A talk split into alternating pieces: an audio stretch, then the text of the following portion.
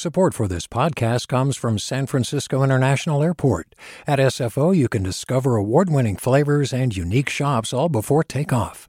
Learn more about what's at SFO at flysfo.com. Hey, it's Avery Trufelman, host of Articles of Interest. And I've got to say, I've been a fan of KQED ever since I was a little kid and I would come out to San Francisco to visit my grandma. It was just what we'd always turn on every time we got in the car, every time we were making dinner and turning on the radio. It was always KQED.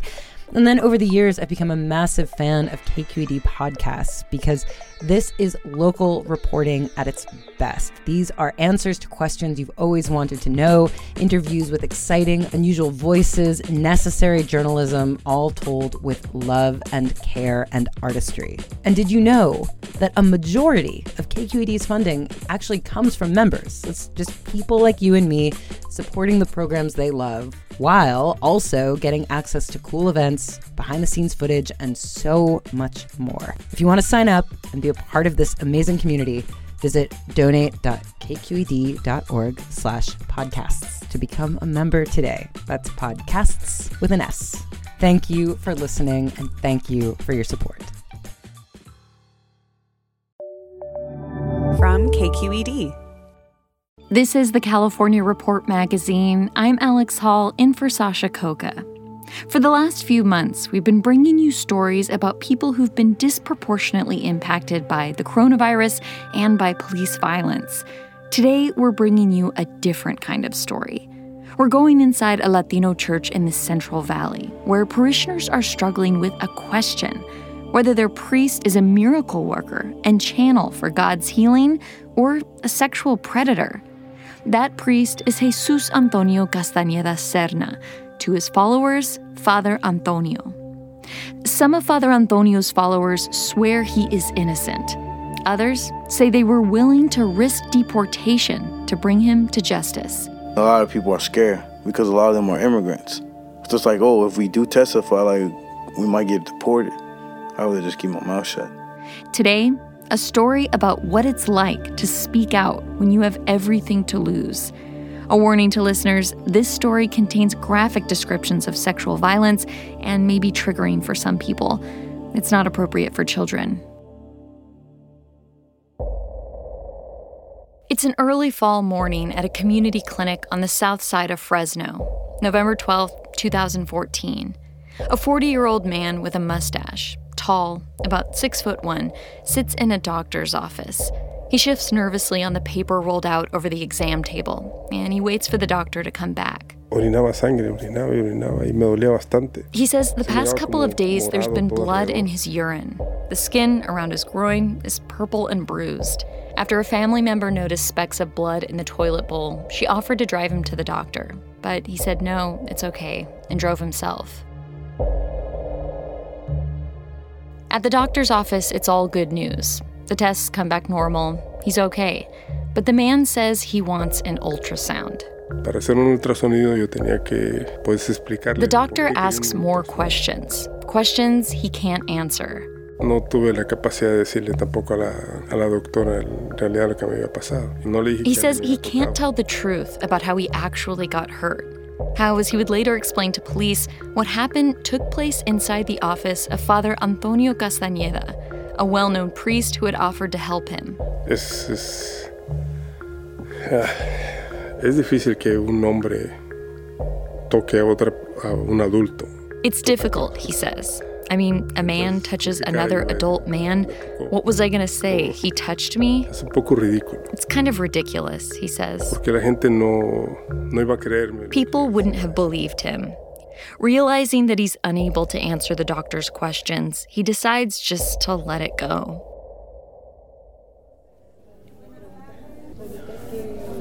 Buenas tardes, ¿cómo están? ¿Y dónde está mi muchacho? ¿Cómo estamos? Buenas tardes. It would be years before Father Antonio, who followers called El Padrecito que hace milagros, or the priest who performs miracles, would be held accountable by church officials and ultimately police. I'm sitting in the crowd at one of his Sunday masses in the summer of 2019. Even from several rows back, it's clear that Father Antonio has charisma. He's a small man, slightly stocky with glasses, his head shaved on the sides. He wears green robes and greets parishioners through a headset, his voice blaring out of the church's PA system. Buenas tardes a todos. For years, Antonio had a huge following in Fresno's Latino community. His parishioners liked him because he spoke the gospel in a way that related to their everyday lives. La forma que él explica es viva. The way he explains the word of God is alive. You feel it. Compared to other churches where the word is dead, honestly, you leave sleepy. And here, you leave energized. He explains the word in a way you can understand. Father Antonio was what some people called a cool priest. He talked about sex, he cussed, he told it like it was. And there were rumors that if Father Antonio prayed for you, God would heal you. There was the story of the dying patient he brought back from life support, the man who parishioners said levitated off the floor while they prayed for him in an apparent exorcism led by Father Antonio. According to one parishioner, the church once had a yard sale, and a woman walked up and asked, Where can I find the priest who performs miracles? The way the story goes, Father Antonio simply replied, There is no priest here who performs miracles. It's God.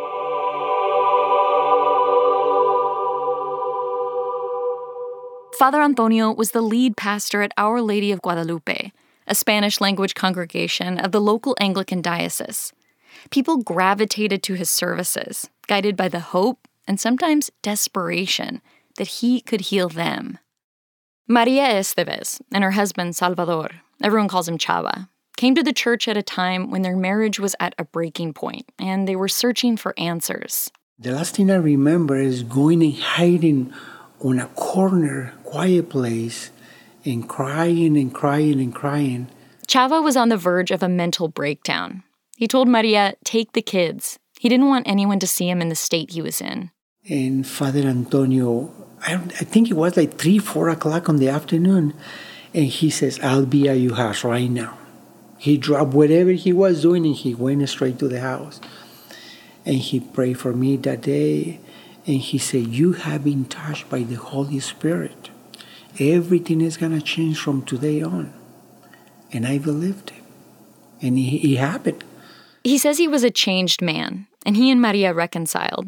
Chava says Father Antonio told him being touched by the Holy Spirit didn't just happen to anyone. He believed in me. He, he believed it. He says, You are something special. People started to do these things.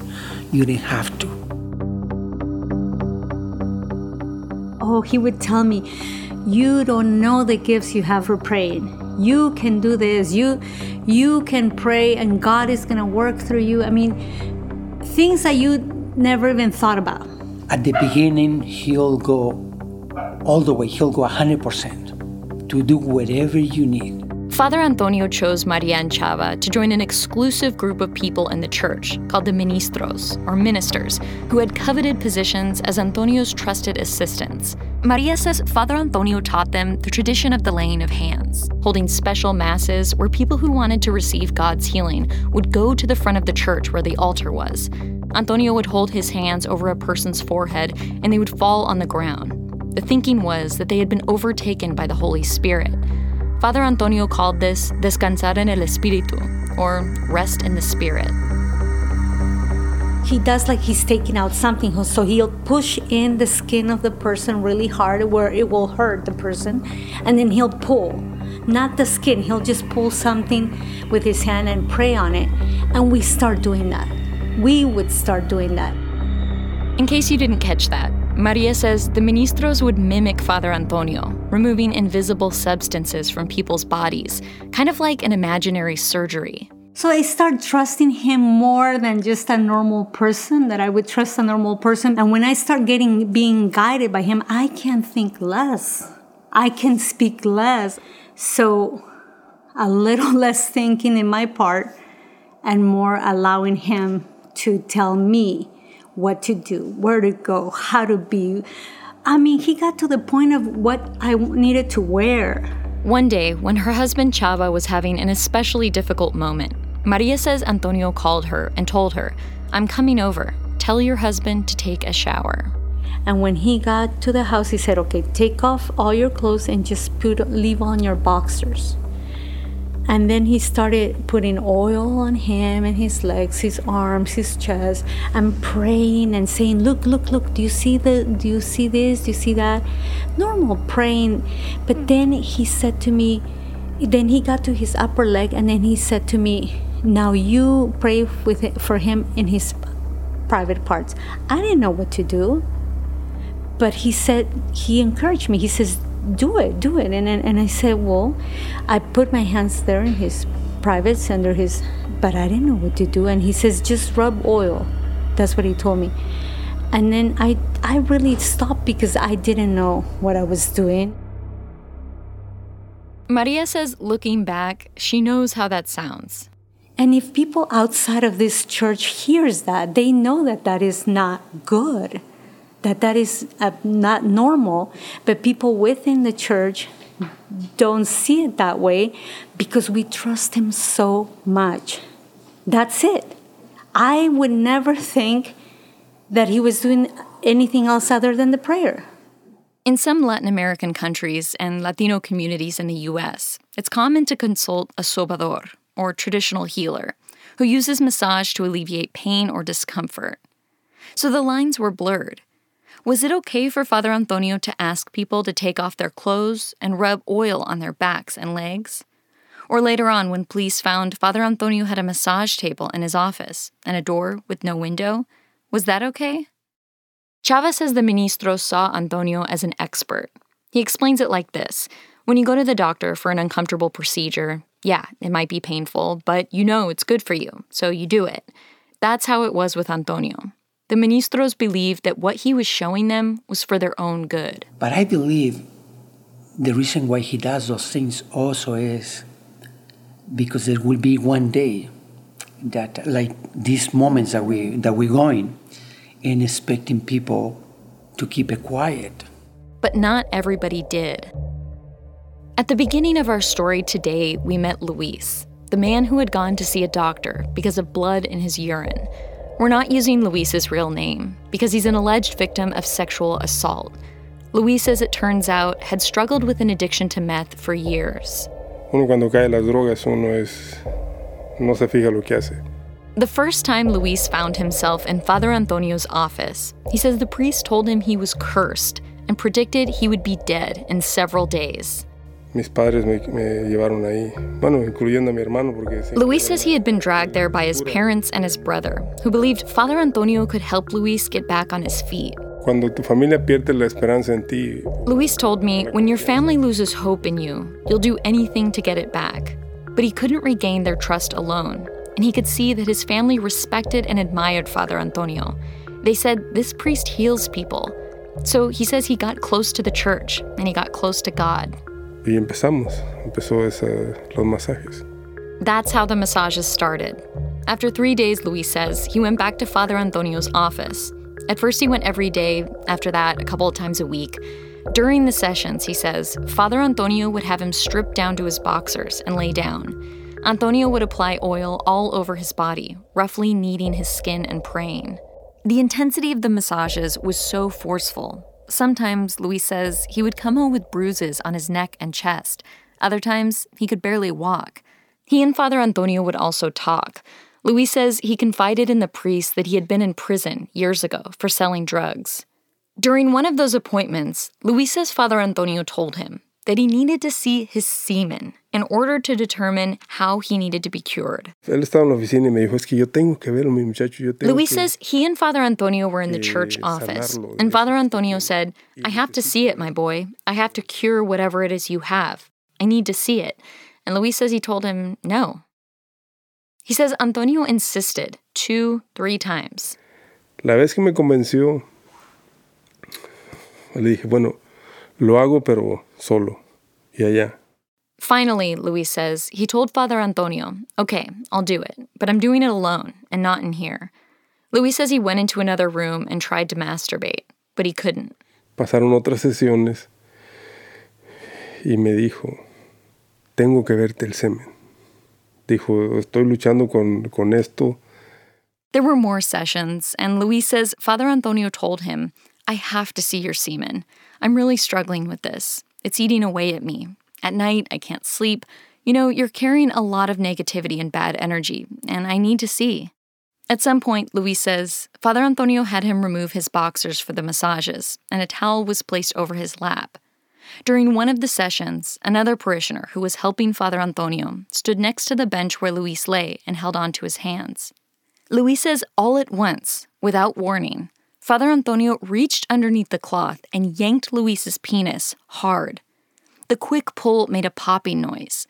Luis says he abruptly doubled over and tried to grab at Father Antonio, but he couldn't. Lo que yo escuché fue un fue como algo así, pero fuerte. In case you didn't hear that, the best way Luis can recreate the sound he heard is to pop his knuckle. Le dije que no me tocara ahí. Y ella dijo, es que lo tengo que hacer. Dije, lo hecho, hecho está. He was angry. He told Father Antonio, do not touch me there. And he says, Father Antonio just said, I had to do it. Luis, visibly upset, said, Yeah, well, it's done now. Puse mi ropa y me vine para la casa. Uh, mis boxers estaban manchados. He put on his clothes and he left. His boxers were stained with blood. He says he didn't tell anyone what had happened. He was embarrassed. Because up until that point, Luis had lived kind of a hard life. He says he had been on his own since he was 15. He was kind of a tough guy. Pues me he metido en la cabeza el machismo mexicano de que he says he had this Mexican machismo in his head. Like, if you're a real man and you've had all of this experience in life, but then someone out of nowhere is able to manipulate you, abuse you, touch you, it's like you're weak. They made a fool out of you. This shame will come back to haunt Luis. It would take him years to find the courage to tell someone what was happening, and when he did, it would divide the church into those who believed the accusers and those who believed Father Antonio. So we met in here uh, at about 7 o'clock on a Sunday night. It's the fall of 2017. Bishop Eric Menees of the Anglican Diocese of San Joaquin gets a call from a parishioner who says he needs to talk. And he isn't the only one. Three men arrived and um, shared with me their story. I immediately believed it. It was clear that uh, something awful had happened. The next day, Bishop Menees met with Father Antonio and informed him of the allegations. And his immediate response was to say, Yes, I learned this healing ministry in, in India. And I just said, No, you didn't. Luis was one of several men who eventually came forward to meet with Bishop Menees. He says when he did, he almost wanted the bishop to say, Yes, this is a normal thing. I do it all the time. This is something priests do to heal people. But that's not what Bishop Menees said. He told Luis, no one should ask you to take your clothes off. Bishop Menees worked with Father Antonio to draft a statement for him to read at Mass. But that Sunday, Father Antonio didn't show up. In a cell phone video taken at Mass, you can make out Bishop Menees' figure around the backs of people's heads. He's standing at the altar, dressed in Anglican robes and holding a staff. In the audience are Maria and Chava, whose marriage Father Antonio said God had saved. He reads There is a credible basis to believe that Father Antonio was involved in sexual conduct with adults under his pastoral care. At some point, people start getting up and walking out. You don't see this in the video, but parishioners who were there that day say people were so upset they started crying and demanding proof. When Bishop Menees is done, he sits down near Maria. I'm sitting there and he's all, It's really sad, huh? And I said, Yeah, what did he do? Because I really wasn't a witness at all. I'm a woman, I'm not a guy. I never went through that with him. And he said, Oh, he's touching inappropriately. And I thought, well, the bishop is American. He probably has never seen sobadores, you know, when people rub a part of your body to heal it. And I said, That's it? And then Bishop turned around and said, Do you think it's normal for a priest to say, I need to masturbate you to read your semen? And I could not believe that.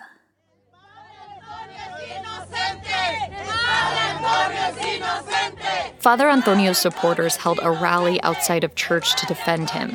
They accused the alleged victims of making up lies because they were in the U.S. illegally and wanted papers. By December, people at church were getting together for the holidays, and they talked. Did he ever touch you? Did you ever see anything? Why would a grown man allow this to happen? One parishioner says she overheard a woman say, Father Antonio has done that to my husband many times. My husband likes it. Every time he gets paid, he goes to the priest for a massage. Yo no quería hablar con la detective, yo tomé mucho tiempo. Luis says he didn't want to talk to the police. Because of his background, he didn't want to be involved in a court case. He says a couple of times he would make the decision to speak with a detective, but then he would get nervous and change his mind. But one day, he says, he found out Father Antonio had started a new church, he thought about his nieces and nephews, and he picked up the phone. I want to uh, thank everyone for coming out to this news conference this afternoon. And uh, it's uh, an unfortunate news conference that we're having to uh, to have as a result of uh, an arrest that was made in our city yesterday by our investigators. Fresno police arrested Antonio Castañeda in February 2019. He was ultimately charged with 22 counts of battery, sexual battery, attempted sexual battery, and attempt to dissuade a witness. At a press conference, then Police Chief Jerry Dyer said Father Antonio seemed to be preying upon Spanish speaking undocumented immigrants and urged more people to come forward to law enforcement. I have absolutely no question in my mind that there are hundreds of victims out there. We have spoken to three. Dyer said detectives came up with the hundreds estimate by looking at the number of people who had come forward so far times the number of years Father Antonio had been an active priest in California and Washington state. The way he described it, a zebra doesn't change its stripes. Bishop Menees says more than 40 people have told him they or someone they know were abused, but only nine have been willing to testify against Father Antonio in court. Luis says he didn't know about the other alleged victims until they were brought together in the district attorney's office. Y miré que eran bastantes. Entonces me quedé un poco sorprendido y dije, wow. He says there were a lot. He was kind of surprised. Yo no quería que fueran tantas personas. In court, each of the alleged victims, almost all adult men, came face to face with Father Antonio, and they told their stories. Like the things he would ask me, like he's like, "Oh, what do you feel? Like, do you feel any like attraction. I'm like, no, like, why would I feel that? Like, yo creí en él. Yo creí en el sacerdote. I believed in him. I believed in the priest. I thought he was touching me, massaging me for spiritual reasons. You'd go there with faith, blinded by faith, saying he's going to cure me. I'm going to feel better. When it was all a lie, it was all bad. Cuando todo fue mentira, todo es, es, está mal, o sea. It's kind of like, am I still a man? Or am I like, am I even man enough? Because, you know, it's just like, I let another guy touch me. One man said he met Father Antonio while in rehab, another right after the death of a child. Another man said he attempted suicide after the alleged abuse. And still another said the priest knew his parents were undocumented and warned him not to tell anyone about what had happened. When Luis heard the other men's stories, it dawned on him maybe Father Antonio picked people who he thought wouldn't go to the police. I tried to get an interview with Father Antonio through his defense attorney, Ralph Torres, but he advised him not to speak with me. This is not unusual. This is a cultural thing. Torres says Father Antonio denies all of the allegations. Culturally, this type of uh, healing massage happens all over Latin America, Mexico, and in the United States. Nothing unusual about that. A reporter asked Torres whether masturbation and ejaculation is part of some sort of traditional healing. We're saying that that's incorrect. You're saying that that never happened. Father Antonio is now awaiting trial. If convicted, he faces up to 23 and a half years in prison. It's unclear when the trial will take place. Until then, he's out on bond. After Father Antonio left Our Lady of Guadalupe, he found a new home. An organization with headquarters in the UK called the World Communion of Christian Celtic Convergence Churches invited Father Antonio into their fold. The organization's website says it's open to ordain bishops, priests, and deacons who have failed previously in church leadership, regardless of their history, status, and damage. With that support, Father Antonio opened Iglesia del Espíritu Santo, or Holy Spirit Church, in Fresno. At Sunday Mass, Father Antonio walks slowly up to the altar, followed by a procession of assistants dressed in white robes. Former parishioners of Our Lady who now attend Mass here say Father Antonio never touched anyone, or at least they never saw anything. Trust us, they say, he really wouldn't do something like this. A lo mejor este, inventaron eso, a lo mejor querían al padre, porque violación es para un niño. They probably made it up. Rape is something that happens to kids because they're defenseless. Rape of an adult sounds like they made it up to tell you the truth. ¿De qué van a tener miedo? Ve tamaño del padre y ellos son unos hombres altísimos. What would they be afraid of? Look at the size of the father. They're tall and grown men.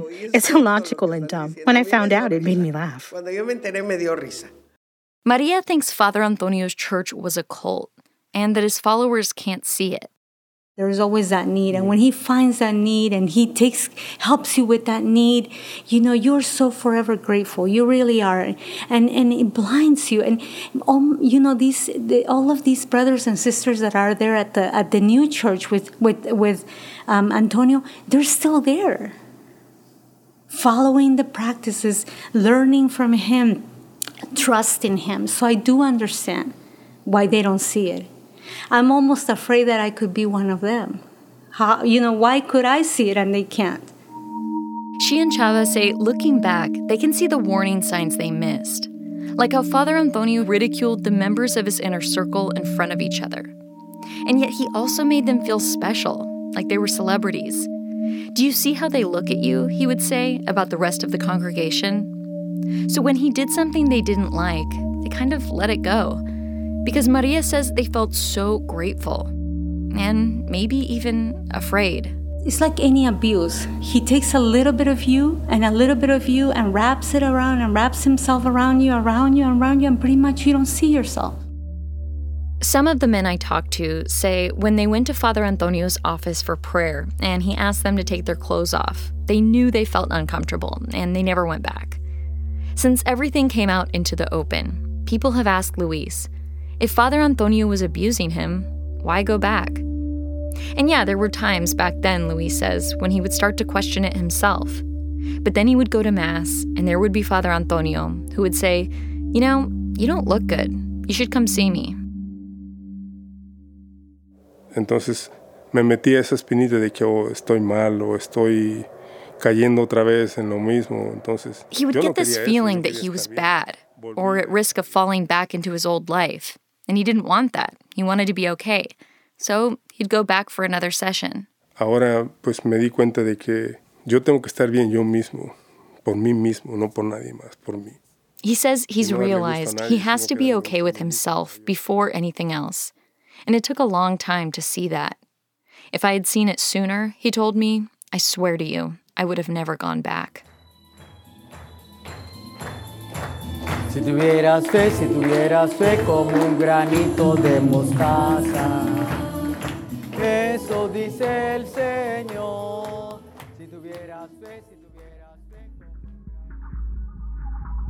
And that's the California Report magazine for this week. We're a production of KQED Public Radio in San Francisco. Julia McEvoy and Sasha Khokha edited this story. The California Report's senior editor is Victoria Mauleón. Rob Speight is our technical producer. He also composed the original music for this piece. Special thanks this week to Monica Lam, Miranda Leitsinger, Alex Emslie, David Weir, Amanda Font, and Univision for publishing this story in Spanish. I'm Alex Hall. Sasha Khokha will be back next week. This is the California Report magazine, your state, your stories. Support for the California Report comes from Earth Justice, a national nonprofit law organization fighting for the right to a healthy environment. Earth Justice, because the earth needs a good lawyer. The James Irvine Foundation, committed to a California where all low income workers have the power to advance economically. Learn more at irvine.org. And Eric and Wendy Schmidt, whose Fund for Strategic Innovation supports transformative ideas that benefit humanity while protecting the natural world, recognizing, through science, the interdependence of all living systems. Hey there, this is Brittany Luce from NPR's It's Been a Minute. KQED's podcasts like The Bay, Bay Curious, Mindshift, Right Nowish, and more all tell the stories of the Bay and beyond with reliable, human centered journalism. They aim to inspire, make you think, entertain, and expand your understanding of the place you call home. Here's how you can support podcasting at KQED. Showing your support is easy, and you can join Brittany in supporting KQED Podcast too at donate.kqed.org slash podcast. That's donate.kqed.org slash podcast.